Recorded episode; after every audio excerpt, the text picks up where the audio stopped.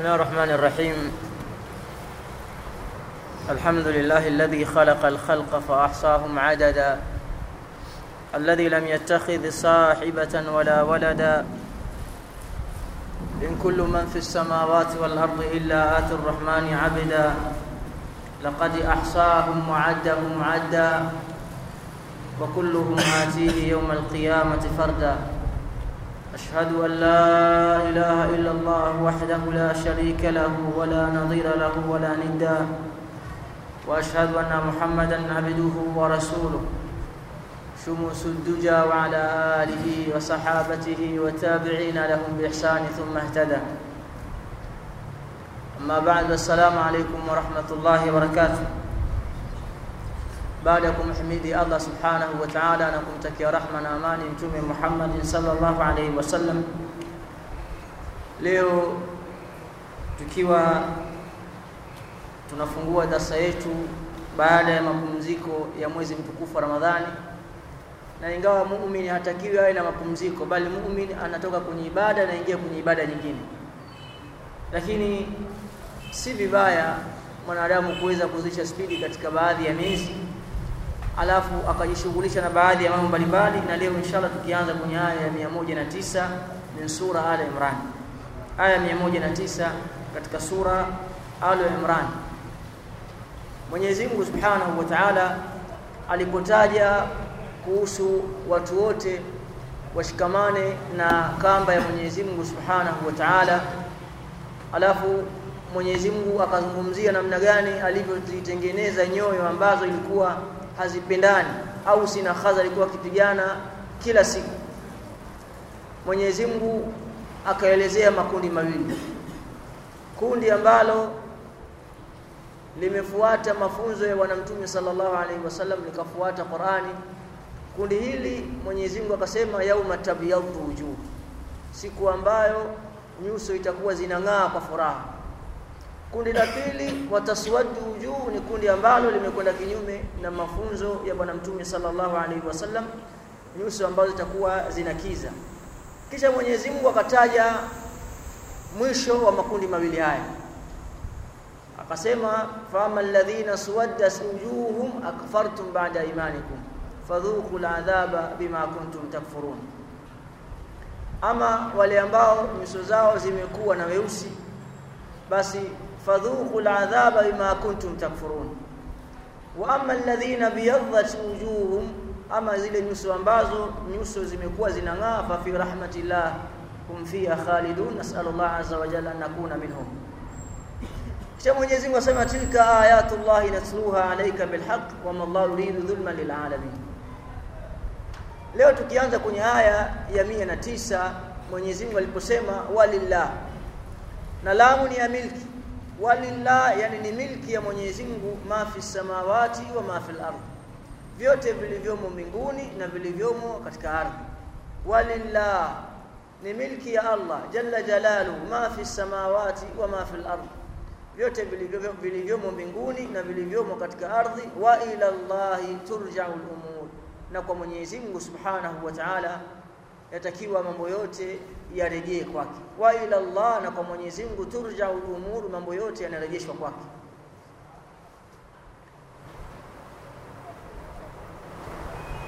Walillahi ma fi samawati wa ma fi al-ard. Wa ila Allah turja'u al-umur kisha Mwenyezi Mungu Subhanahu wa Ta'ala kwenye aya ya 110 akasema kuntum khaira umma. Kuntum khaira umma nyinyi mmekuwa ni umma bora ambayo katika tafsiri ya baadhi ya wanawachuoni wamewafanya kwamba umma bora ni masahabi wa mtume sallallahu alaihi wasallam. Kisha pia wakawafanya ni masahabi wa mtume wale waliohama kutoka maka kwenda Madina. Katika kauli au katika tafsiri ambayo umefasiri baadhi ya wanachuoni kuntum khaira umma ay alladhina hajaru min makkah ila almadina. Wale masahaba waliotoka maka kwenda Madina ndiyo ambao aya ilishuka Mwenyezi Mungu akiwasifu kuntum khaira umma. Nyinyi mmekuwa ni umma bora. Ukhrijat linnasi ta'muruna bil ma'rufi wa tanhauna 'anil munkar. Na kauli nyingine ilikuja kama vile ikawafanya wale waliohifadhi Qur'ani kuntum khaira umma. Akatajwa Abdullah bin Mas'ud akatajwa Muadh bin Jabal wakatajwa wengi katika mahafidhi katika masahabi wa mtume sallallahu alaihi wasallam kuntum khaira umma kwamba nyinyi ni umma bora nyinyi ambao mmehifadhi Qur'ani wale wakatoka pia baadhi ya masahabi wa mtume sallallahu alaihi wasallam lakini kauli ambayo ni sahihi kama anavyosema Ibn Jarir Tabari na Ibn Kathir rahimahumullah wanasema kwamba hii aya inaenea katika kila Muislamu ambaye atakaweza kuifanyia kazi. Na kazi yenyewe ukhriyat linnasi ta'muruna bil ma'rufi wa tanhauna 'anil munkari. Mmetolewa kwa watu nyinyi mnaamrishana mema na mnakatazana maovu watuminuna billah na mnamwamini Mwenyezi Mungu Subhanahu wa Ta'ala. Katika kuamrisha na kukataza kila mmoja atakajisifu mimi naamrisha na mimi nakataza. Kila mmoja atakajema lakini katika kuamrisha mema na kukataza maovu mfano mzuri ni mfano wa Sufyan Thauri. Na mimi napenda kuutaja sana hapa. Sufyan Thauri asema hivi nikiona sehemu kuna watu wanamwasi Mwenyezi Mungu alafu mimi siwezi kuwakataza chuki ninazozipata nikiondoka pale nitakojoa damu. Vile ninakujisikia vibaya. Yani watu wanamwasi Mwenyezi Mungu alafu mimi nashindwa kwenda kuwakataza. Vile ninavyojisikia moyo unavyosokota ninavyojisikia vibaya baya nikiondoka mimi ninakojoa damu. Na hii mtu namna hii huyu anaingia katika hii aya sasa.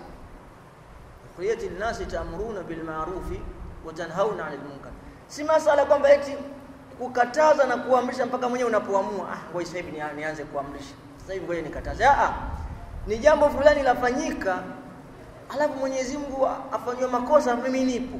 Hata haiwezekani. Hata haiwezekani. Na ndio maana ukiangalia sira za watu wema vile walivyo ilikuwa sehemu ikifanyika maasi basi ni sehemu anazikimbia sana sababu kwamba hajisikii vizuri. Huwa hajisikii vizuri kuntum khayra ummatin ukhrijat lin-nasi ta'muruna bil ma'rufi wa tanhauna 'anil munkari wa tu'minuna billah na mnamwamini Mwenyezi Mungu Subhanahu wa Ta'ala. Amru bil ma'ruf wa nahyu 'anil munkari ndiyo inavyoonyesha ndiyo katika jili au katika kizazi ambacho kimesifiwa na Mwenyezi Mungu Subhanahu wa Ta'ala. Katika kazi kubwa sana Uislamu ili upate kubaki ni kuamrishana mema na kukatana na maovu lakini tuzungumze imekuwa mpaka kuamrishana mema na kukazana maovu. Basi yeye ni msikitini. Kwenda kumshika mtu hasa bali mtume amesema sallallahu alaihi wasallam itakujafikia mpaka amru bil ma'ruf wa nahy anil munkar. Utaona munkar wafanyika huwezi kuuondosha wataka kuupunguza kasi. Akatoa mtume sallallahu alaihi wasallam utafikia kipindi watu wanafanya zinaa barabarani. Na ni kweli kipindi sisi tunacho sasa yule mcha Mungu ambaye anaamrisha mema kipindi hicho na anakataza maovu atawafuata mbele hapa barabarani ingesogea pale. Yule anaamrisha mema kipindi hicho na anayekataza maovu mambo yamemkera sana. Ambaye jamani hapo barabarani ningesogea pale kidogo. Kwenda kujificha sio kwamba muache. A hapa ningesogea kidogo kule kwenda kufanya uchafu wenu. Asema huyu ndio atakapatikana kwenye kipindi hicho aamrisha au akataza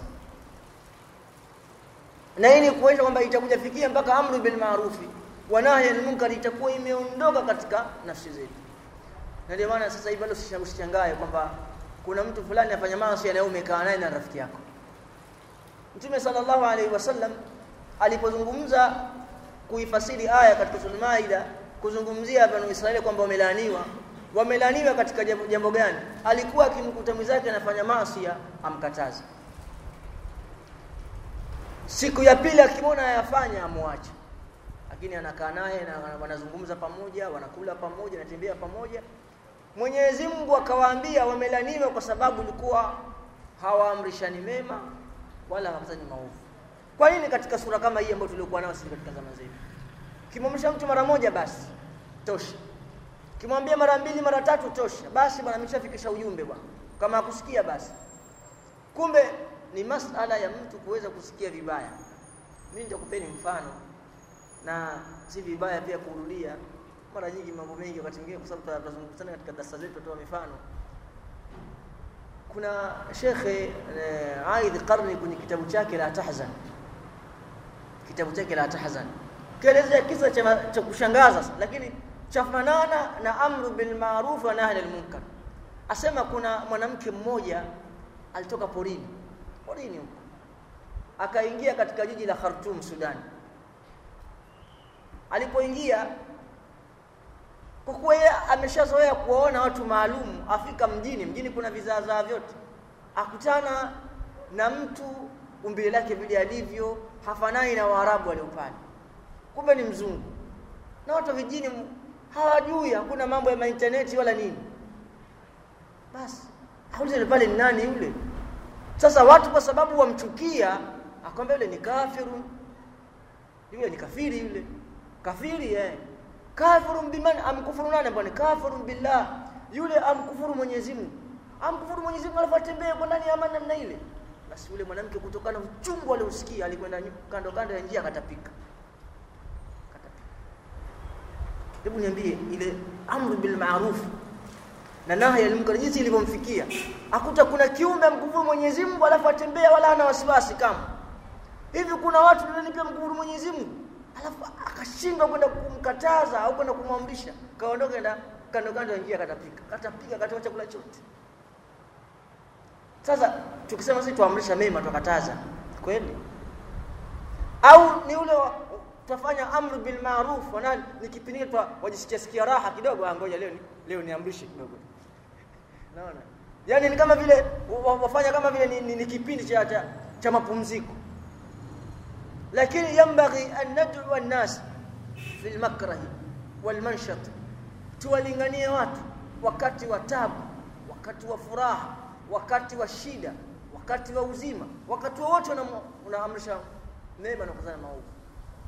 Katika mambo ambayo kizungumzia katika mambo ya amru bil ma'ruf wa nahy anil munkar kuna mmoja katika wala sio watu wa zamani sana ameandika akielezea kuhusu namna gani alivyokuwa.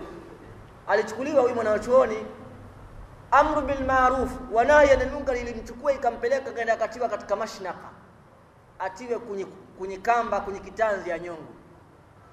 Apelekwa pale alipoonekana ni shekhe yule akaletewa mtu aje amtamkishe shahada yuko kwenye mashnaka kwenye kile kikamba kile kashatiwa nacho hapa. Aletwa mtu aje lakinie shahada alipokuja akamlingania. Kaambia waitwaje alipomjua ni ni kafiri katumwa tu kwamba akaanza kumlingania kwenye Uislamu. Mpaka sema nilishangaa mtu yuko kwenye kitanzi anakufa na bado hajasahau amru bil ma'ruf na nahi munkar. Na hivi ndivyo alifanya Umar bin Khattab radhiallahu ta'ala anhu. Wakati wa ala sarir al-maut kuna kijana anakuja nguo yake burtika ambia ya ghulam irfa izaraka fa anqa li thawbika wa atqa li rabbika. E kijana vuta nguo yako inyanyue hiyo kwa sababu kufanya hivyo ni itakuwa ni safi nguo yako na hiyo ndio ucha Mungu. Yuko kwenye kitanda asubiri kufa. Kwa si masala kwamba mpaka labda upate raha ndio uamrishi lakini ukiwa na shida kuntum khaira ummatin ukhriyat linnas ta'muruna bil ma'ruf 'anil munkari wa tu'minuna billah na mnamwamini Mwenyezi Mungu Subhanahu wa Ta'ala walau amana ahlul kitabi lakana khairan lahum na lau kama wangeamini ahlul kitabi ingekuwa ni bora wao ingekuwa ni bora kwao walau amana ahlul kitabi na lau kama ahlul kitabi wangeamini lakana khairan lahum ingelikuwa ni khairi kwao minhumul mu'minuna wa aktharuhumul fasiqun Mwenyezi Mungu akasema miongoni mwa hao ahlul kuna waumini wa aktharuhumul fasiqun lakini wengi ni wachafu. Wengi wao ni mafasi wengi wao ni makafiri. Fusku ikija katika Qur'ani inakuja bimaana maasi ya madogo au fusku inakuja wakati mwingine bimaana al-kufr. Na inavyoonyesha katika siyaki ya aya wa aktharuhum alfasiqun bimaana wa aktharuhum al-kafirun. Kwa sababu imetajwa iman alafu ikatajwa fusku kwa hiyo inapotajwa iman kinyume chake ni kufru. Minhumul mu'minuna miongoni mwao ahlul ni waumini wa aktharuhum alfasiqun bimaana alkafirun. Na wengi wao ni makafir. Kisha Mwenyezi Mungu Subhanahu wa Ta'ala akatuambia la yadhurukum illa adha hawatokudhuruni hao ahlulkitabi illa maudhi tu. Na hii ni wale walioamini katika ahlulkitabi kuna Abdullah bin Salam aliweza kuingia katika Uislamu huyu mmoja katika Mayahudi na wengineo. Walipoingia wakaanza kuwafanyia vitimbi. Wakasema hawa wameacha dini ya wazee wao na hawakuiacha isipokuwa hawa ni watu waovu kama ingelikuwa ni watu wema singeacha dini ya wazee wao wakasema mambo mbalimbali. Mwenyezi Mungu Subhanahu wa Ta'ala akawaambia wale walioamini katika alkitabu la yadhurukum illa adha. Maadamu mmeingia kwenye Uislamu hao mayahudi hawezi kufanyeni madhara isipokuwa ni maudhi tu. Wa yuqatilukum na kama wataamue wakupigeni vita nyinyi yuwallukumul adbar watakupeni migongo maanake watakimbia. Thumma la yunsarun kisha hawatopewa nusra na Mwenyezi Mungu Subhanahu wa Ta'ala. Kwa leo Mwenyezi Mungu akawapa dhamana ya vitu vitatu. Walioingia katika alkitabi na hii maana yake msiogope kuingia kwenye Uislamu kwa sababu ya ya kuna watu watakuudhini. Kuna watu ambao watakunyang'anyeni mali. Kuna watu watawakatisha riziki zenu. Hapana. La yadhurukum illa adha na kama watamwenu kupigeni nyinyi wa yuqatilukum yuwallukum aladbar thumma la yunsarun mambo matatu. Ima ni maudhi tu wadogo madogo. Kingine wakiamua kwamba wakupigeni vita watakimbia. Kisha Mwenyezi Mungu asema hivi na hata kama hawatokimbia lakini hawatopata nusra ya Allah subhanahu wa ta'ala. Thumma la yunsarun na wao hawatoweza kupewa nusra na Mwenyezi Mungu subhanahu wa ta'ala. Katika mambo ambayo ni mabaya mwanadamu ni kutambua haki alafu akaifumbia macho. Haki umeitambua. Mwenyezi Mungu subhanahu wa ta'ala kwa rahma zake na fadhila yake akakupa uone ukaijua haki. Ukaona hii ni haki sana ukaiona na ukaifahamu. Alafu ukaifumbia macho. Ni kama vile Yahudi. Unakuwa kama vile Yahudi. Yahuma Yahudi wanamtambua bwana mtume sallallahu alaihi wasallam wanajua mpaka ardhi atakohama. Mayahudi walikwenda Madina kabla mtume hajahama. Wakaenda wakakaa Madina wakimsubiri mtume sallallahu alaihi wasallam. Wakitambua kwamba mtume Muhammad sallallahu alaihi wasallam ardhi yake atakuja kuishi hapa. Wakaenda wakajikusanya pale. Ukali walitambua vitu vingi sana. Lakini walipokuja tuna kumtambua kama wakamkataa. Na yoyote atakayetambua haki alafu akaiacha afanana na mayahudi. Afanana na mayahudi. Na ndio maana asema hivi man fasada min min ulamaina shabbahnahu bil yahud. Maneno ibn Taymiyyah. Asema man fasada min ulamaina shabbahnahu bil yahud. Yule atakayeharibika katika wanawachuoni yetu maana kusudia wale ambao walioitambua haki alafu akaiacha tumfananisha na mayahudi. Wa man fasada min ubadina shabbahnahu bin nasara. Na yule ambaye atakaye haribika katika wenye kufanya ibada katika maamuma tu. Lakini hana elimu. Anafanana anafanana na manasara. Au ni maneno ibn Taymiyyah rahimahullah. La yadhurrukum illa adha. Wa yuqatilukum yuwallukum al-adbara thumma la yunsarun. Katika mambo aya za Qur'an zinatuambia kuhusu mayahudi Mwenyezi Mungu atuambia la yadhurrukum illa adha. Lakini sasa hivi ikitokea mayahudi waipiga nchi yote ah atapigwa tu siku mbili huyo. Siku mbili tu atapigwa huyo. Yani watu wamepatwa na hofu. Kuna kipindi mnajua kwamba waliingia matatari Baghdad. Ilikuwa tatari mmoja akashika upanga awapanga waislamu safu kama mia moja hivi. Au mmoja baada mwingine. Bali kuna tatari mmoja aliwapiga mapanga waislamu wamepanga safu hivi mpaka ule upanga ukakatika ikawa hana upanga akamtuma mmoja nenda kaletea upanga. Watu wamesimama hivi wasubiri kama vile wasubiri kitu. Yani kama wangeamua mtie mate tu angeanguka lakini wamepatwa na uoga katika nafsi zao kwamba hawa hawawezekani hawa sio watu. Katumwa mtu kanachukua upanga kaja pale kapigwa yeye na kaona kapigwa wengine. Kwale kuna ile hazima ya nafsi ambayo tuliyokuwa nayo wakati Mwenyezi Mungu atuambia la yadhurukum illa illa adha.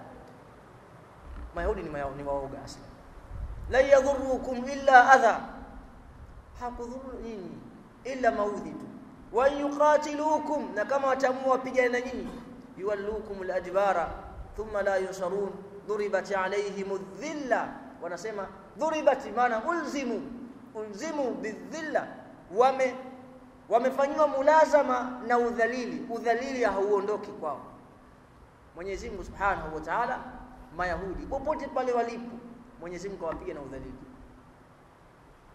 Waweza kuuliza Sali Mayahudi mbona wana wana viwanda vikubwa wana silaha kalikali eh wana yani utakuta kwamba hali zao ni nzuri. Na Mwenyezi Mungu anasema kwamba wapigwa na udhalili. Udhalili huu ni upi?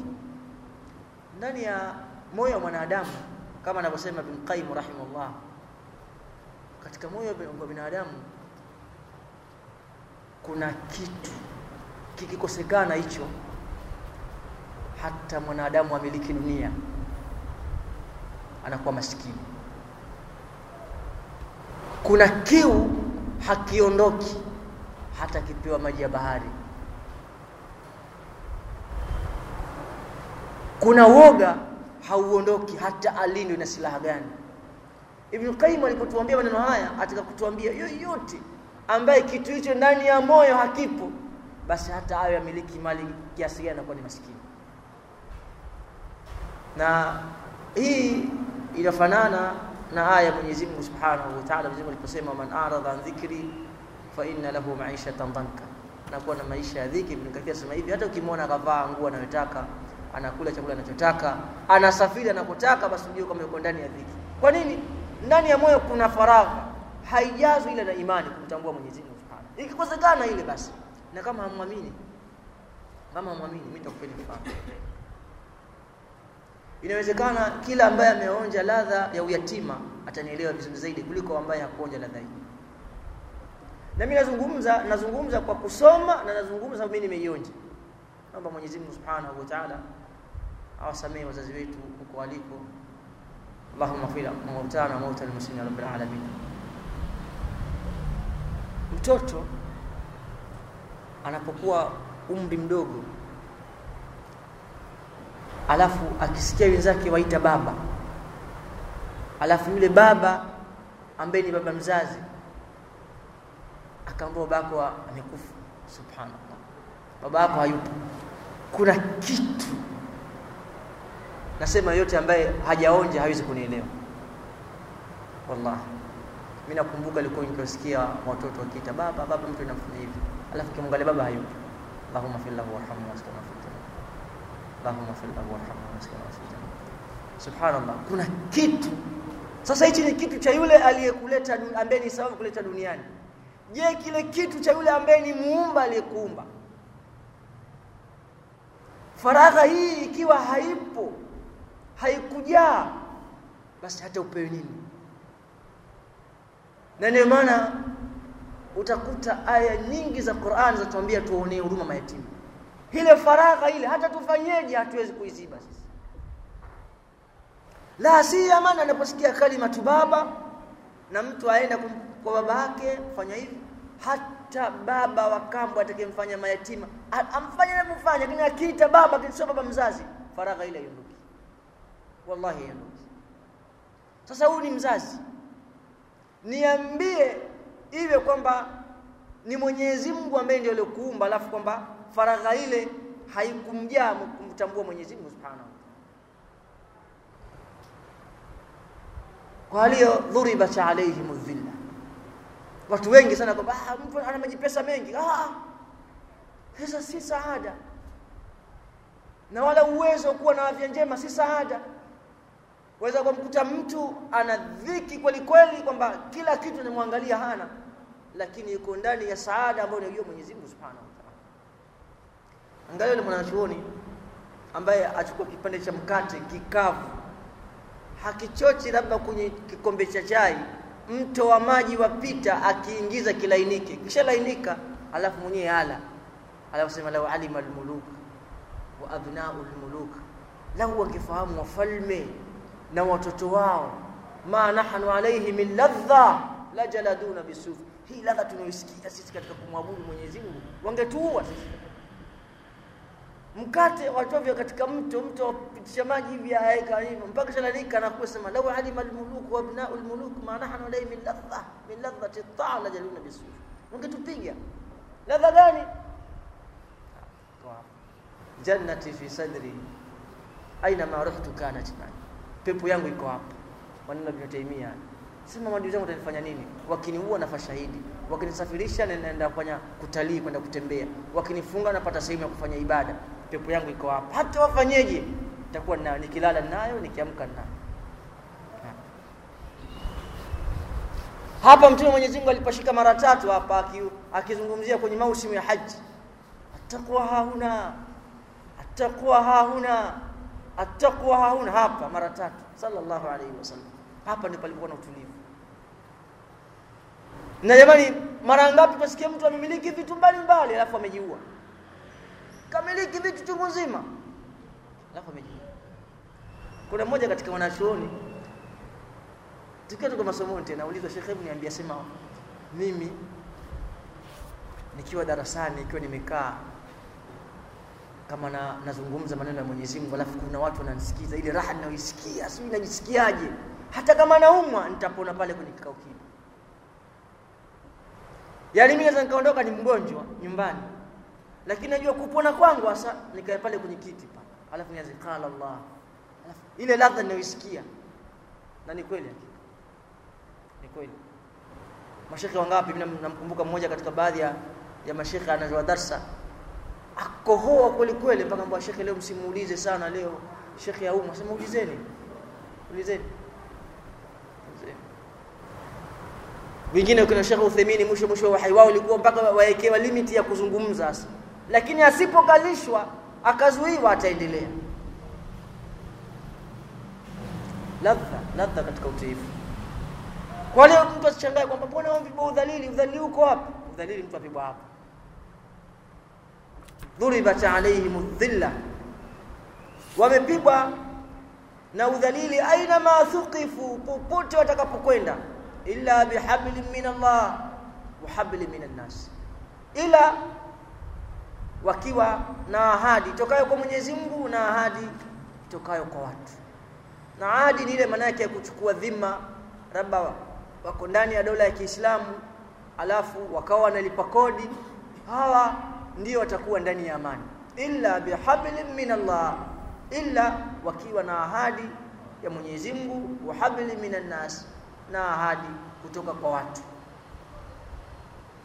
Na ahadi hii asema hivi wanawachuoni kwamba ni ahadi ile kwamba wako ndani ya dola ya Kiislamu alafu wakapata himaya kwa kuwa wanahesabika na uraia pamoja kwa namkufuru Mwenyezi Mungu Subhanahu wa Ta'ala lakini wana wana wana, wana kuna baadhi ya vitu mbalimbali wamewekewa wasivifanye mathalan imekuja mpaka katika dola ya Kiislamu ilikuwa makafiri au ahludhimma walikuwa na vishwa nguo maalum. Aidha kavaa nguo yake anaovaa lakini walikuwa na kofia zao maalum ili wapate kutambulika. Na vile vile katika miji ya Waislamu kama itakuwa wapo makanisa yao yakivunjika ilikuwa hayajengwi. Unaona? Lakini ilikuwa hawabughudhiwi na hii ni kuonyesha kwamba Uislamu la ikraha fi dini, maadamu Uislamu ushakuja juu ni dola watapatikana watu wanaishi wanafanya ibada zao za kikafiri. Fanya ibada zao za kikafiri. Wabau bighadhabin min Allah. Na wakarejea na ghadhabu itakayo kwa Mwenyezi Mungu. Wadhuribat alaihimul maskana. Wakapigwa na umaskini. Dhuribat alaihimul maskana. Wakapigwa na umaskini. Ibn Qayyim rahimahullah alipomtaja mtu ambaye Mwenyezi Mungu Subhanahu wa Ta'ala amempa imani asema hivi asema yakunu azizan bila bila ashira. Anajisi ni mkubwa wala hana ukubwa wowote. Wa ghaniyan bila mal atajisi ni tajiri wala hana mali. Kwa sababu tu ya ule moyo wake vile ulivyo. Ajisi raha kabisa ajisi raha. Wadhuribat alaihimul maskana. Wakapigwa na umaskini. Kwani umaskini ni upi hasa umaskini ni kukinai au umaskini ni kumiliki pesa alafu kwamba ukajisi bado wewe wahitaji? Kuna mtu ana hela chungu nzima lakini jinsi vile anavyoogopa umaskini anavyohangaika mpaka umwonea huruma. Waweza ukafika una jambo labda la kheri unataka kumwambia ukamwona anapolalamika ukatoa hela ukampa. Na wewe wewe umfikii mara mia tano lakini vile ukafika yeye matatizo kwambia mimi mimi nina matatizo haya mimi nina hivi niko ataja matatizo aliyokuwa nayo mpaka muone huruma. Ah kumbe huyu mtu kumbe afadhali mimi. Ana magari ana nini ana kadha lakini jinsi anavyolia mwenye huruma. Lakini umaskini mkubwa umaskini si masala kwamba mtu amiliki nini. Umaskini ni umaskini wa moyo. Na ndio mtume alizungumza kwamba ghina sio kwamba mtu ana vitu fulani lakini utajiri hasa ni utajiri wa hapa dhalika biannahum kanu yakfuruna biayati llah hayo yote ya udhalili na umaskini ni kwa sababu wanamkufuru Mwenyezi Mungu Subhanahu wa Ta'ala. Na Mwenyezi Mungu akusema dhalika biannahum kafaru. Kwamba wamekufuru alafu yakaisha ah yakfurun. Kana kwamba ni kitendo kinaendelea. Kila siku. Dhalika biannahum kanu yakfurun na fi'l mudhari yadullu ala tajaddud kile kitendo kama kinaendelea kila siku kanu yakfuruna biayati llah wa yaqtuluna al-anbiya na wanawaua mitume yani kana kwamba kila siku wanawaua mitume sababu ni fi'l mudhari yadullu ala tajaddud kila siku sio kwamba wameua wakaisha ah yaqtulun tena yaqtuluna al-anbiya bighairi haqqi wanaua mitume bila haki mtume atakauliwa na haki jamani. Kwa baiti kuna mtume wa Mwenyezi Mungu kafanya makosa akauliwa kwa haki. Mwenyezi Mungu watuambia yaqtuluna al-anbiya bighairi haqqi. Wanaua mitume bila ya haki. Sasa hili neno ambalo bighairi haqi lina muradi gani hasa?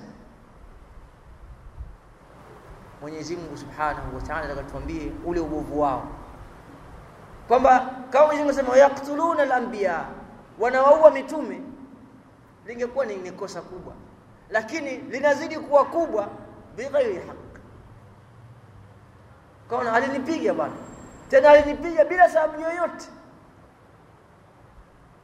Naona? Kwa leo hii kaidi kwamba sio kwamba ah mitume atakafanya kosa fulani akauliwa hapana. Lakini ni Mwenyezi Mungu atakakuzungumzia bashaatul qatl. Qatl al-anbiya. Atakazungumzia ule ubaya wa kuwaua mitume. Kwa leo Mwenyezi Mungu akaliweka neno bi ghairi haqqin. Dhalika bima asaw wa kanu ya'tadun. Hayo yote ni kwa sababu waliofanya uasi wa kanu ya'tadun na walikuwa wakichupa mipaka katika kumwasi Allah subhanahu wa ta'ala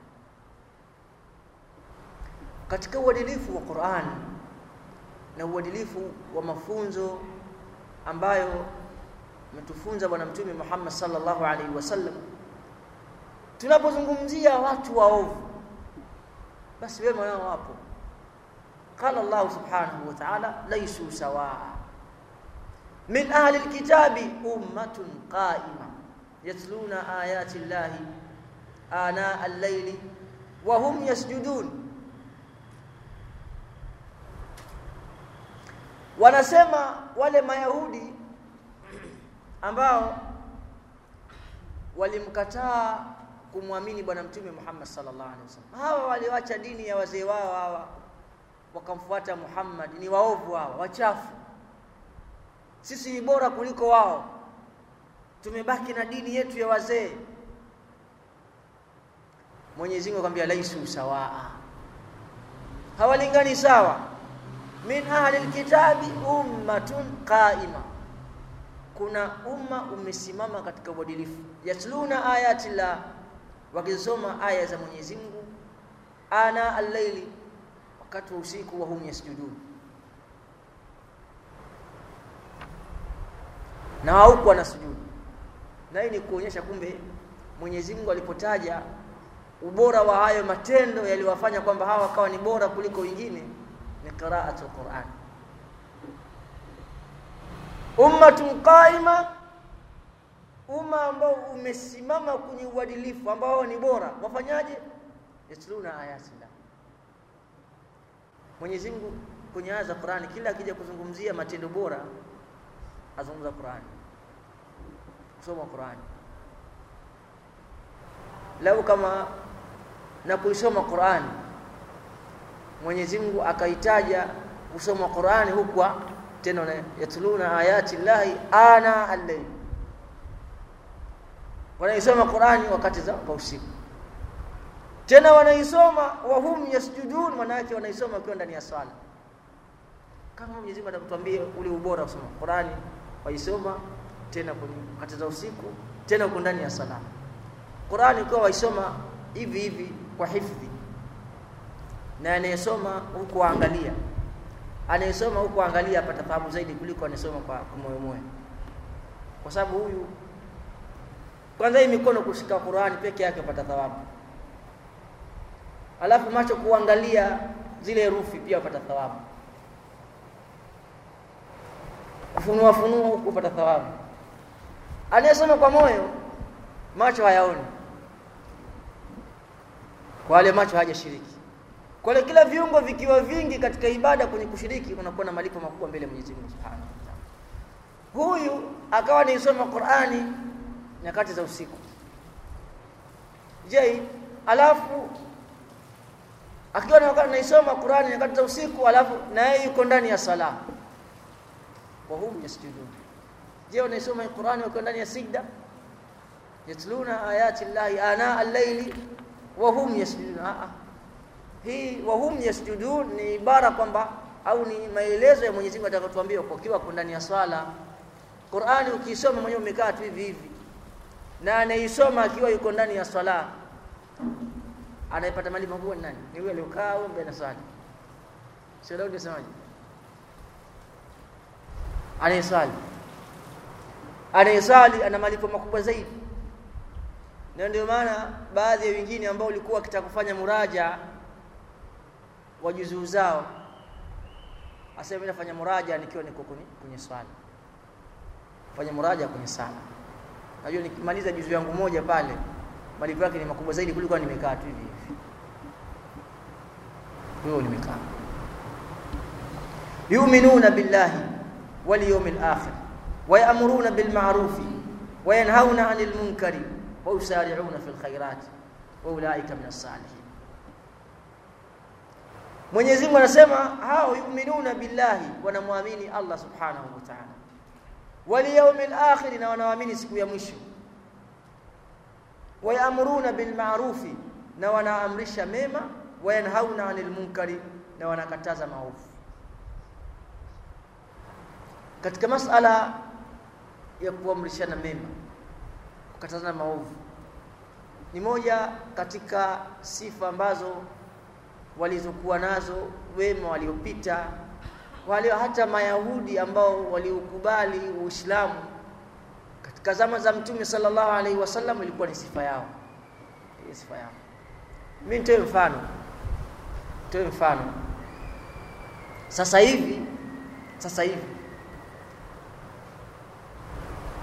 Wanafiki na makafiri na manasara na wakristo wana nguvu zaidi katika kukatazana katika katika kuamrishana na kukatazana. Mpaka imekuwa wafuata nyumba za mashekhe. Wala nyumba za mashekhe. Yani ile batili yao walivyoishika mpaka wala hawabagui kwamba huyu nani wala huyu nani. Huyu shekhe. Mimi ngoja nikwambie atoke shekhe aende akamlinganie mmoja katika maaskofu. Toke huko kamlenga sasa mimi bwana huyu nitamfanyia dawa namfuata kanisani kwake nikamfanyia dawa ushasikia hiyo inawezekana lishatokea duniani lakini mimi sijasikia. Lakini mimi nishafuatwa na na wanawake zaidi zaidi ya mara moja. Zaidi ya mara moja. Wanawake wa Kristo. Yani mpaka fanya kushangaa kumbe sisi bwana amru bil ma'ruf sisi bado tuichezea chezea sana aja mtu fanya kugongea mlango. Sema kakukuta njiani. Agonga mlango hasa hivi. Na ajua fika nyumba hizi za wanachuoni za mashina aja sasa tumekuja tukakualika kwenye mkutano wa injili. Mimi eh, wewe hapo. Waita kwenye mkutano wa injili. Amru bil ma'ruf mtu anapo anapoamrisha fanya kusikia haya Mtume sallallahu alaihi wasallam kana kwamba namuona sallallahu alaihi wasallam. Akiwa ametoka katika mausimu ya haji akiwa kwenye masoko watu wamekusanyika. Akiwaambia watu man yuwini wa man yansuruni hatta uballigha risalati rabbi wa lahul janna nani atakayenipa makazi? Nani atakayenihami nifikishe ujumbe wa Mwenyezi Mungu makazi yake ni peponi? Watokea wanaomtusi mtume sallallahu alaihi wasallam wanaomwagia mchanga mtume sallallahu alaihi wasallam bila kukata tamaa sallallahu alaihi wasallam. Mtume Mwenyezi Mungu amru bil ma'ruf iliyomfanya mpaka kaenda kapigwa mawe mwendo wa kilomita tano mapigwa mawe tu mtume sallallahu alaihi wasallam. Kipande kikubwa jamani kilomita tano mapigwa mawe mtume Mwenyezi Mungu sallallahu alaihi wasallam. Na lau kama mtume Mwenyezi Mungu ingelikuwa ni kufa angekufa siku ile mawe yanakuja kama vile mvua wame wametokea vijana wasiotambua kwamba wampiga nani maskini. Piga mawe mtume sallallahu alaihi wasallam. Zaidi subhanahu ukileta ile picha. Subhanallah. Zaid ibn Haritha akiona mawe yanapigwa mtume Mwenyezi Mungu ajipeleka yeye. Jiwe limepigwa ajipeleka zaidi lakini ataweza kumhami mtume kwa mawe mangapi? Mtume mpaka afike karibu kilomita tano kajaa mpaka damu miguuni humu. Sallallahu alaihi wasallam amru bil ma'ruf wa nahy baada ya hapo malakul jibali amwambia mimi maana nimeshatumwa na Mwenyezi Mungu ukitaka ni an utbika alaihim alakhshabain ukitaka niwafunike na milima miwili niwavunje vunje. Sema kashasahau maudhi yote yaliyofanywa. Sema kalla la'alla Allah ikhrija min aslabi man ya'budu Allah. Hapana kwenda Mwenyezi Mungu katika wale nipiga mayo kutapatikana watu watamwabudu Mwenyezi Mungu. Waache wale. Nalenga hao watakao kuja naweza kama utapatikana watu watazaliwa na wale wanapiga mayo watakuja kumwabudu Mwenyezi Mungu Subhanahu wa Ta'ala. Na hiko dai ndivyo atakiwa aliwe hivi sasa. Si masala intisaru nafsi kwamba waamrisha mema. Unapokuwa umeudhiwa tu tayari. Kama waweza ukasigia laana tuanza kumgaia kila mtu kuna dai kuna dai mmoja ametoka msikitini katoa muhadhara mzuri kamaliza viatu vimeibiwa. Alipiga dua mbaya. Piga dua mbaya mbaya kweli kweli. Mwenyezi Mungu isimishe damu katika mifupa yake. Mwenyezi Mungu.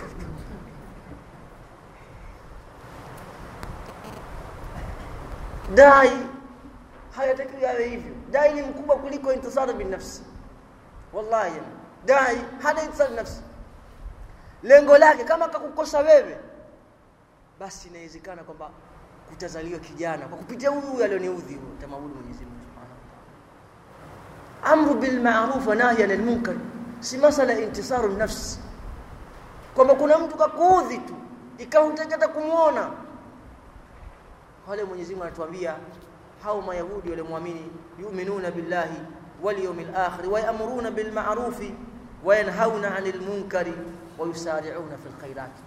wanafanya haraka. Wanaikimbilia khairi wa yusari'una fil wanakimbizana katika khairi wa ulaika min as-salihin Mwenyezi asema hao katika wema.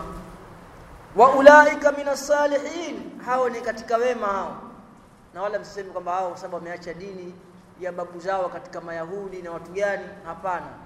Ulaika minas salihin wama yaf'alu min khairin falan yukfaru. Khairi yoyote itakayofanywa basi Mwenyezi Mungu hatoipoteza. Wallahu alimun bilmuttaqin na Mwenyezi Mungu anatambua zaidi wacha Mungu. Wama yufalu min khairin khairi yoyote itakayofanywa min khairin na wanawachuoni wana wanasema hivi ikija sharti ambayo imeingia kama hapa hii tadullu ala al-umum inafahamisha kwamba ni kheri ya aina yoyote itakayofanywa basi fala yukfaru. Hiyo haitopotea. Haitopotea. Mwenyezi Mungu atailipa. Wallahu alimun bilmuttaqin na Mwenyezi Mungu anawafahamu zaidi wacha Mungu kisha Mwenyezi Mungu akageukia upande wa pili wa wale ambao hawakumwamini bwana mtume sallallahu alaihi wasallam innal ladhina kafaru lan tughni anhum amwaluhum wala auladuhum min Allah shay'a wa ulaika ashabun nar hum fiha khalidun hakika wale ambao kafaru innal ladhina kafaru hakika wale ambao wamekufuru lan tughni anhum amwaluhum mali zao hazitowasaidia chochote wala auladuhum min Allahi shay'a, wala watoto wao hawatawasaidia na adhabu ya Mwenyezi Mungu na chochote. Tena Mwenyezi Mungu asema shay'a, shay'a, maana chochote kile atakuwa hana msaada. Wa ulaika ashabun nar hum fiha khalidun, nao itakuwa ni watu wa motoni, watakaa humo milele. Kisha Mwenyezi Mungu akazungumzia wale watu wa batil vile wanavyovitoa. Vinakwenda wapi? Qala Allah subhanahu wa ta'ala, mathalu ma yunfiquna fi hadhihi alhayati dunya, mfano wa vile wanavyovitoa katika maisha yao ya dunia, kama rihin. Fiha sirrun, ni kama vile upepo ambao ndani yake kuna kimbunga kikali, asabat hartha qaumin dhalamu anfusahum fa ahlakatu ni kama vile upepo mkali ambao wenye, wenye, kuvuma. Upepo ule ndani yake kawa kwamba ndani yake kuna moto, ule moto kawa unapelekwa na kasi na ule upepo, asabat hartha qaumin, alafu moto ule ukaingia kwenye shamba la watu, dhalamu anfusahum, watu wenyewe wamedhulumu nafsi zao, fa ahlakat moto ule ukamaliza shamba lote wama dhalamahumullah wala Mwenyezi Mungu hakuwadhulumu, walakin anfusahum yadhlimun, isipokuwa nafsi zao walikuwa wakidhulumu.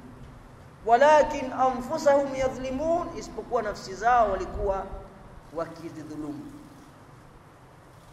Kwa hiyo Mwenyezi Mungu anataka kwamba chochote kinachotolewa katika batili basi kinakuwa ni kama vile ni shamba ambalo limeingiliwa na moto ambalo litaangamia, na Mwenyezi Mungu asema ma dhalamahumullah, Mwenyezi Mungu hakuwadhulumu, walakin anfusahum yadhlimun.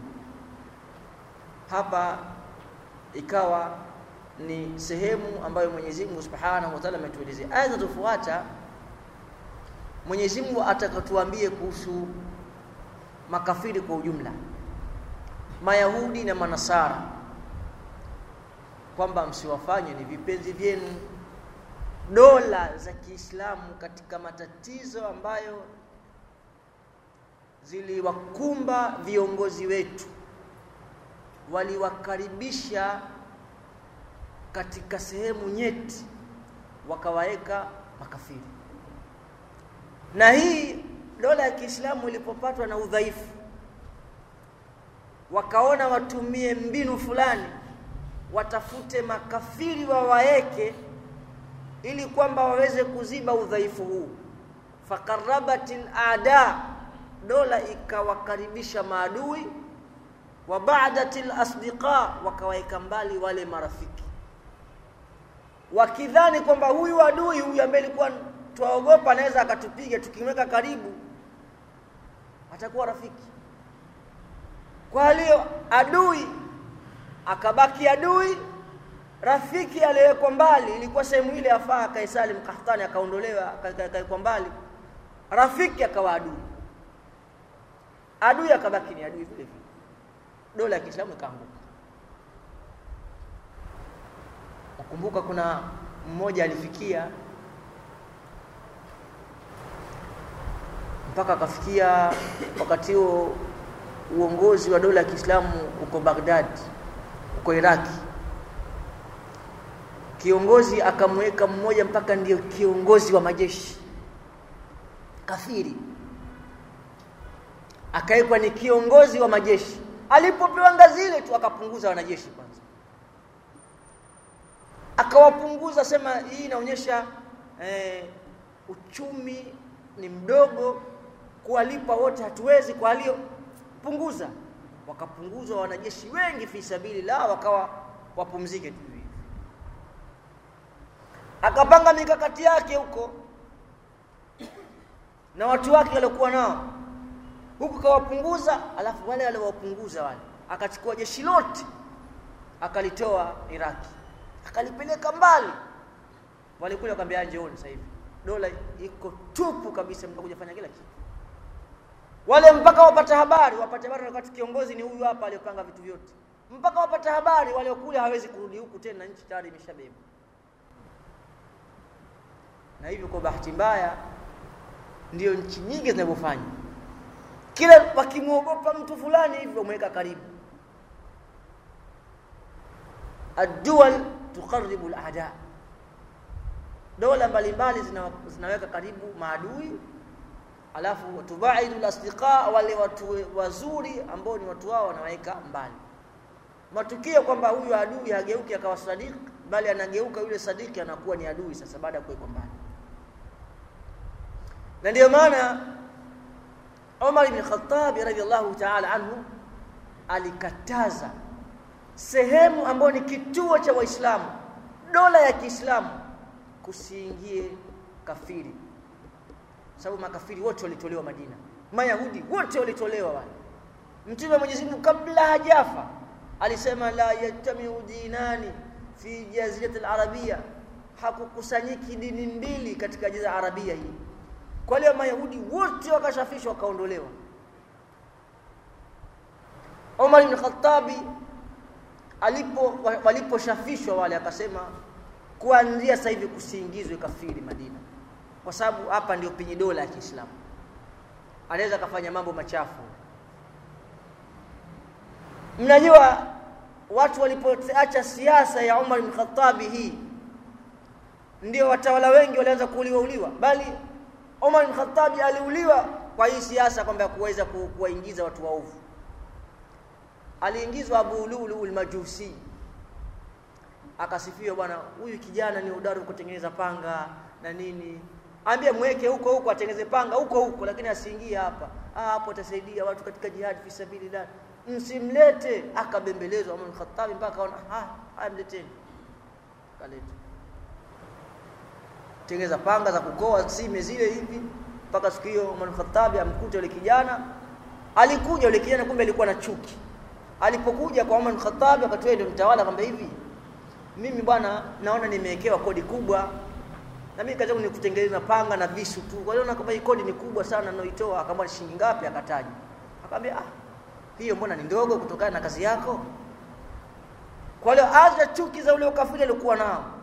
Alafu na maneno wale pia akamuudhi. Kumbe akaondoka pale kafuga uchumi. Umar Khattab siku ya kukutana naye. Akamwambia mimi Mnaambia tengeneza mapanga ya kukoa mbele. Hebu na mimi nitengezee panga la kukoa sana akamwambia nitakutengenezea upanga huu wa koa na utazungumzwa na ahlul mashriq wal maghrib. Nitakutengenezea upanga wa koa na utatajwa duniani mashariki na magharibi. Umar Khattab inavyosemekana alimtazama namna kisha akaulizwa na masahaba walikuwa hapo kwa nini Mungu nimemwangalia haddadan al-majusi. Amenitisha ile maneno yake. Ni maneno unaweza ukayabeba vizuri au vibaya lakini maneno yake yamenitisha. Na ni kweli ikawa ni vile vile Umar Khattab alivyoona. Na yule yule ndio aliyomuua yule Umar Khattab aliyokataa asiingizwe kina Abdullah ibn Saba waliingia pia Madina vile vile. Walipoingia ikawa ni sababu kuja kuuliwa Uthman. Mambo yakivurugika Ali ibn Talib akenda Iraki dole kina kule kutoka kule ikenda Sham yote haya ni masala ya watu kuwakurubisha watu ambao si watu wema kuwafanya kwamba ni vipenzi. Qala Allah subhanahu wa ta'ala Mwenyezi Mungu anasema kuambia waislamu ya ayyuhalladhina amanu la tattakhidhu bitanata min dunikum. Enyi ambao mmeamini msiwafanye ni wasiri wenu wale ambao sio nyinyi. Na bitana ni ile nguo ya ndani. Albitana ni ule msiri wako msiwafanye wala tattakhidhu bitanata min dunikum. Msiwafanye ni wasiri wenu wale ambao sio nyinyi. Na katika umma wa Kiislamu katika aya ambayo viongozi wanaogopa kuifanyia kazi ni hii. Anaona kama vile akimtafuta mtu ambaye ni mzuri ni muislamu kisawasawa basi kana kwamba itakuwa ni mtihani. Kwa tafute mtu tu ovyo ovyo aunge naye bali utakuta mpaka kuna baadhi ya masala ya ubalozi na nini haya utakuta nchi saa nyingine imefanya uchafu mkubwa. Israeli baada ya matukio yalitokea wao utasema waislamu walipopigwa. Tuseme waarabu waislamu. Zilikusanyika nchi za kiislamu sijui ni ngapi zile subhanallah. Zote. Zampiga yahudi mmoja. Ndege zirukie misri pale.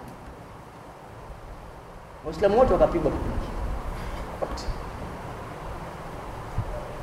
Na ilikuwa takriban makubwa yaliyopo kulikuwa na waislamu mayahudi.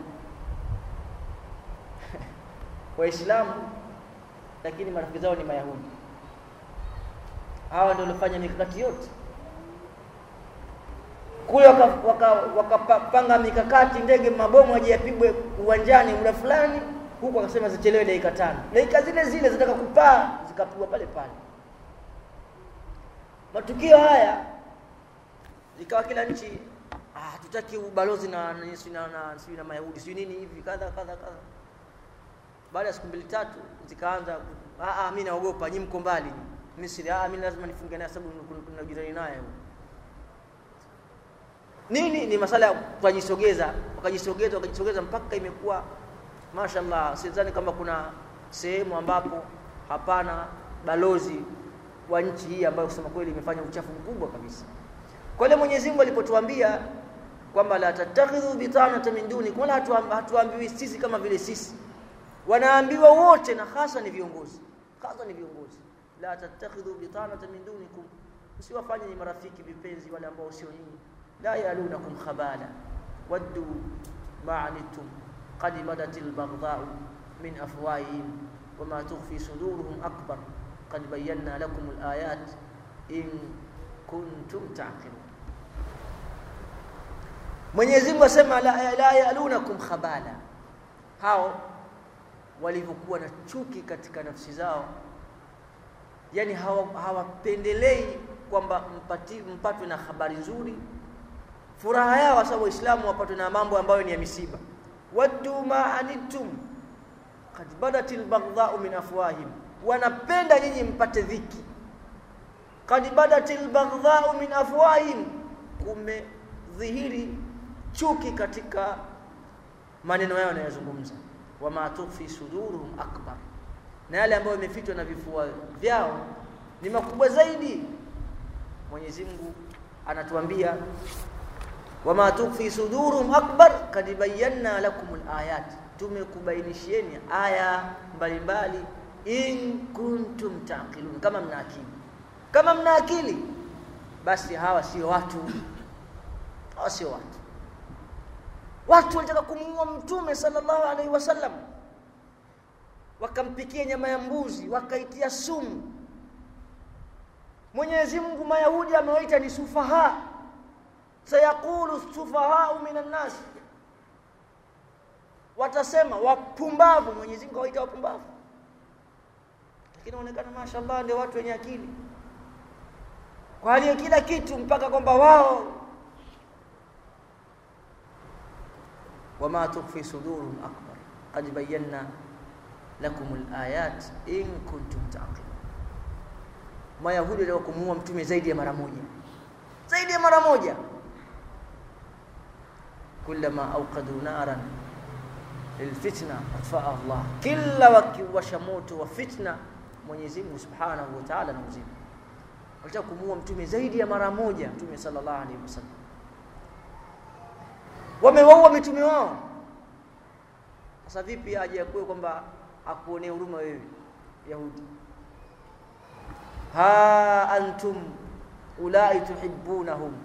Mwenyezi Mungu anawaambia nyinyi ha na ha. Wanasema wanawachuoni ha ni kama vile tambii kama unavyosema hadha hadha sio ismu ishara. Ismu ishara ni dha. Lakini ha kama vile mtu unamzindusha kwanza. Tambii akishaitikia mwambia dha ha? Mwambia dha na wanaosema unaposema kwamba ismu lishara wanakusudia ni harfu ya dhali peke yake. Dha na sio hadha. Ha antum nyinyi haulai tuhibbunahum. Ha antum ula tuhibbunahum. Nyinyi hao mnawapenda. Wala yuhibbunakum na wala wao hawakupendeni nyinyi. Nyinyi mnaonyesha mapenzi kwao na wao wanaonyesha hawapendeni nyinyi. Watuminuna bilkitabi kulli. Na nyinyi mnaamini vitabu vyote. Wa idha laqukum qalu amanna. Wakikutana nyinyi wanajidai kwamba nao wameamini. Wa idha khalau adhu alaykum al-anamila min al-ghayb. Wakikupeni migongo wakiondoka wanang'ata vidole kwa chuki. Ah, alikuwa tumempatia pale pale. Adhu alaykum al-anamila min al-ghayb. Wanang'ata vidole kwa chuki. Na Mwenyezi Mungu Subhanahu wa Ta'ala akamfanisha mtu akiwa na chuki mpaka ajingata vidole. Hebu niambie kuna mtu amekasirika unafika umemuudhi alafu kabla haja kufanya lolote ajingata vidole. Hebu lete hii sura. Jingata vidole kwa chuki alizokuwa nazo. Kwa bahati mbaya alafu wewe umfanya rafiki yako. Adhu alaykum al-anamila min al-ghayb Mwenyezi Mungu anamwambia qul mutu bighaidhikum inna Allaha alimun bidhati sudur. Waambie kufeni na chuki zenu hakika Mwenyezi Mungu anajua yaliyomo ndani ya vifua. Qul mutu bighaidhikum inna Allaha alimun bidhati sudur. Imekuja katika baadhi ya ya baadhi wanaochuoni wanasema Hajjaj bin Yusuf Thaqafi rahimu rahimahullah alikuja siku moja kwenye mimbari akakuta kwenye karatasi kimeandikwa tamatta bi kufrika qalilan innaka min ashabin nar. Starehe na huo ukafiri wako. Muda mdogo tuwe ni katika watu wa motoni. Jamaa akaja akamwekea kwenye mimbari siku ya Ijumaa. Akajua atakuja kutoa hutuba na ilikuwa sababu wenyewe hajaji hawampendi akamwandikia hivi tamatta bi kufrika qalilan innaka min ashabin nar. Kashatoa salamu kapumzika pale asubiri mwadhiri amalize aone kijikaratasi kakisoma kimeandikwa aya ya Mwenyezi Mungu furahia huu ukafiri wako muda mdogo lakini ni katika watu wa, wa motoni. Alikuwa na, kalamu akaichomoa akaandika. Qul mutu bighaidhikum inna allaha alimun bidhati sudur. Waambie kufeni na chuki zenu Mwenyezi Mungu anajua aliyomo ndani ndani ya vifua alafu akaika pale pale ajasome qul mutu bighaidhikum inna allaha alimun bidhati sudur waambie kufeni na chuki zenu kama Mwenyezi Mungu anayajua yaliyomo ndani ya vifua. Katika mambo ambayo yaliyopo al-umma al-islamia tuharabu min ad-dakhil au min al-kharij. Al-harbu sharis vita vikali ambavyo vimeelekezwa kwa waislamu. Ahia min ad-dakhil au min al-kharij. Vita vikali ni vya nje au ni vya ndani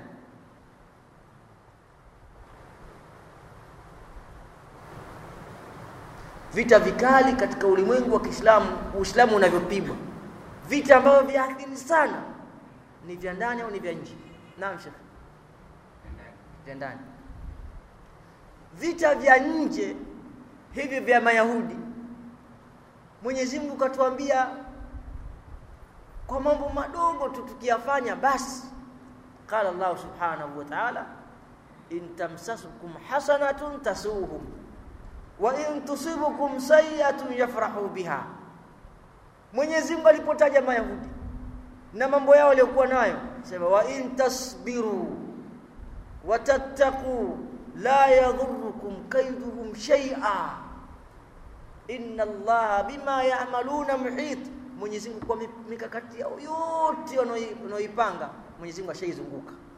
Kila wakipanga Mwenyezi Mungu tayari ashaizunguka. Vita vya nje Mwenyezi Mungu atuambia wa in tasbiru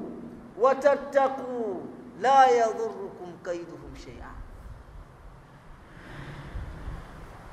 Vita vibaya ni vita vya ndani. Vita vinavyotula sisi ni vita vya ndani, kwa sababu waweza kumkuta mtu umekaa naye tu darasa hapa, kumbe ndio ametumwa na Mayahudi. Nakumbuka kuna mmoja katika wanawachuoni kachukuliwa akauliwa, na waliokuja kuchukua maneno wakawapelekea watu kwamba aende akauliwe ni wanafunzi wake. Na wanafunzi aje na mzuzu mpaka hapa kumbe Yahudi katumwa, aambiwa na shekhe, waangalia wanafunzi wanakuja kusoma Fathul Bari, waangalia mtu anakuja ana Fathul Bari aje hapa, hey shekhe, hapa wasemaje hapa? Kumbe anakuja achokoza chokoza kwa makusudi ili shekhe azungumze mambo fulani upate kumchukua. Na Mwenyezi alivyojalia kwamba baadhi ya wanawachuoni wanakuwa woga hawana, maadamu ni kauli ya haki lazima iseme. Bali katika mambo ya maajabu, Sheikh Shankiti ambaye bado mpaka sasa hivi yuko hai, huyu akiulizwa maswali asema sijaona mtu kaniuliza swali alafu mimi simjibu vile atakavyoniuliza basi mimi nitamjibu hata kama swali lile litanipeleka sehemu mbaya. Sababu gani? Atakayeulizwa sali alafu asipolijibu atakwenda kuadhibiwa na Mwenyezi Mungu Subhanahu wa Ta'ala. Sheikh hadithi hii tasijui kwa kaifahamu vipi wenyewe anaposema. Ilikuwa hata akija siku za mitihani, wanafunzi pale fanya mitihani, wabia shekhe, madha qala Allah fi kadha wa kadha wa kadha, sema ikhtalafa ulama fi hadhi asherehesha wanafunzi wako ndani ya mtihani Shekhe, hebu masala ya vipi yani? Hapo hapo kimuuliza mtihani atakwambia masala hayo. Kwa nini? Asema sijaona dalili ya kwamba nikiulizwa swali nyamaze. Eti kuna mtihani, ile sijui. Mpaka kaa kwenye mitihani shekhe haleti. Haleti. Akishatunga maswali yake basi akishaletwa unajua akiulizwa tu atajibu. Sema sijaona dalili kwa mimi nimeulizwa nyamaze eti watu kwenye mtihani ile sijui.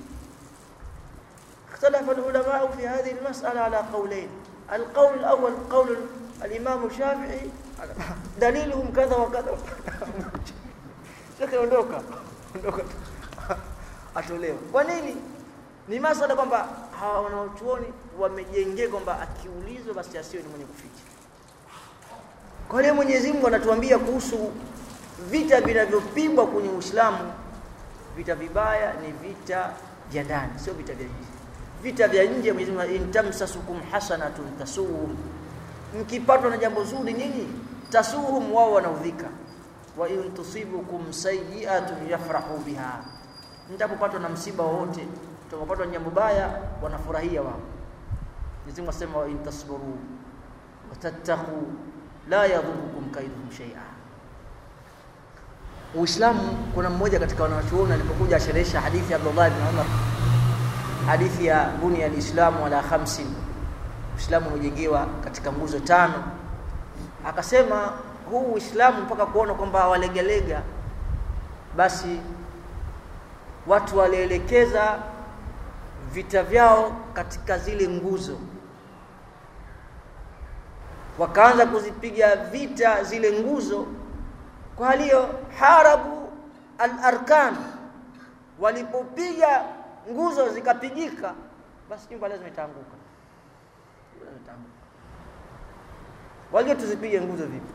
Na mimi naambia mara nyingi nafikiri masalani nimeyazungumza leo asubuhi tukiwa tuko hospitali ya Bombo wakati tumefanya shura. Nguzo mojawapo haji. Ni katika nguzo. Niambie haji anayekwenda haji aje anakuja na ujumbe gani? Kama haji na tasbihi na bakora. Alhaj mkutano Mwenyezi Mungu amempa nafasi akaenda kwenye mkutano muktamaru alami lislami mkutano wa kimataifa ambao umechaguliwa sehemu maalum. Kaenda kule naambie alhaji akienda kule arudi na kitu gani? Kama haji na lakabu kubwa aitwa alhaji alafu baada ya hapo ameshika tasbihi za kumweka mweka kuna bwana mmoja anavita kanitafuta tasbihi moja kubwa sana pale Tanzania pale kwamba hiyo wenyewe watu hawajaiona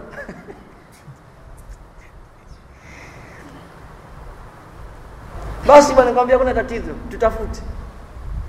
Yaani jamaa sio nazungumza kwamba anafanya vya ah mimi nilikuwa naye sasa huyu bwana nitamstiri jina. Basi tumefika Madina. Tukaangaika kuna, kuna maduka mengine ni tasbihi tu. Kila nimuonyesha ambao ni kubwa naambia ah haijafikia naitaka. Kila ninapofika tukafika duka moja ilikuwa imebaki peke yake. Peke yake. Ilikuwa kubwa yani mimi maisha yangu wallahi sina tasbihi kubwa kama hiyo. Anaambia hii ndio naitaka hii. Tukaimesahau ni kiasi gani tukainunua bwana. Ilikuwa baki peke yake hiyo. Basi mile kufanya mzaha nikaichukua nikaivaa mpaka kuchini chini kabidi hakuna sehemu ninayopita isipokuwa watu wanaita njoo njoo njoo njoo njoo njoo. Sasa huu ni alhaji huu ni ujumbe na kwenye Tanzania. Kwa hiyo Uislamu umepigwa zile nguzo. Zile nguzo zimepigwa. Na ni kweli bana.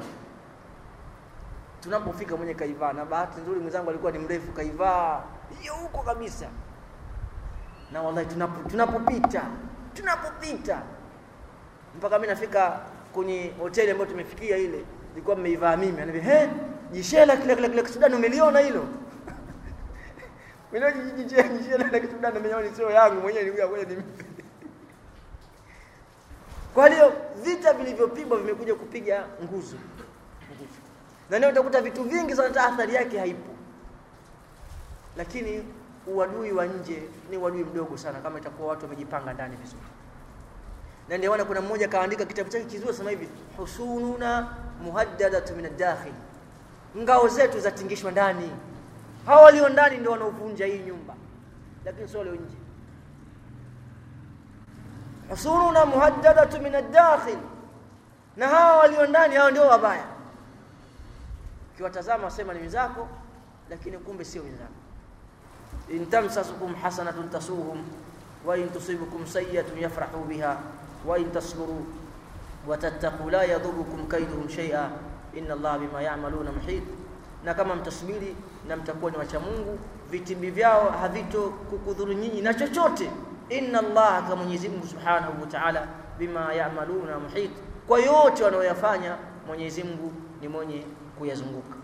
Mimi nafikiri inshallah tutaweza kuishilia hapa leo katika darasa yetu na aya zinazofuata zitakuja kuelezea vita vya vita vya Uhud ambavyo vilitokea mwaka, mwaka, wa tatu tangu Mtume sallallahu alaihi wasallam kuweza kuhama kutoka Makka kuja Madina, na takriban kuna baadhi ya faida nyingi ambazo wanawachuoni wamezitaja, bali nigusie tu katika darasa ya kesho. Kuna kipengele Mwenyezi Mungu asema hivi, walaqad nasarakumullahu bibadrin wa antum adhilla, Mwenyezi Mungu alikupeni nusura nyinyi vita vya Badri na nyinyi ni adhilla. Adhilla kwa nini? Udhalili huu ni wa idadi au wa antum adhilla?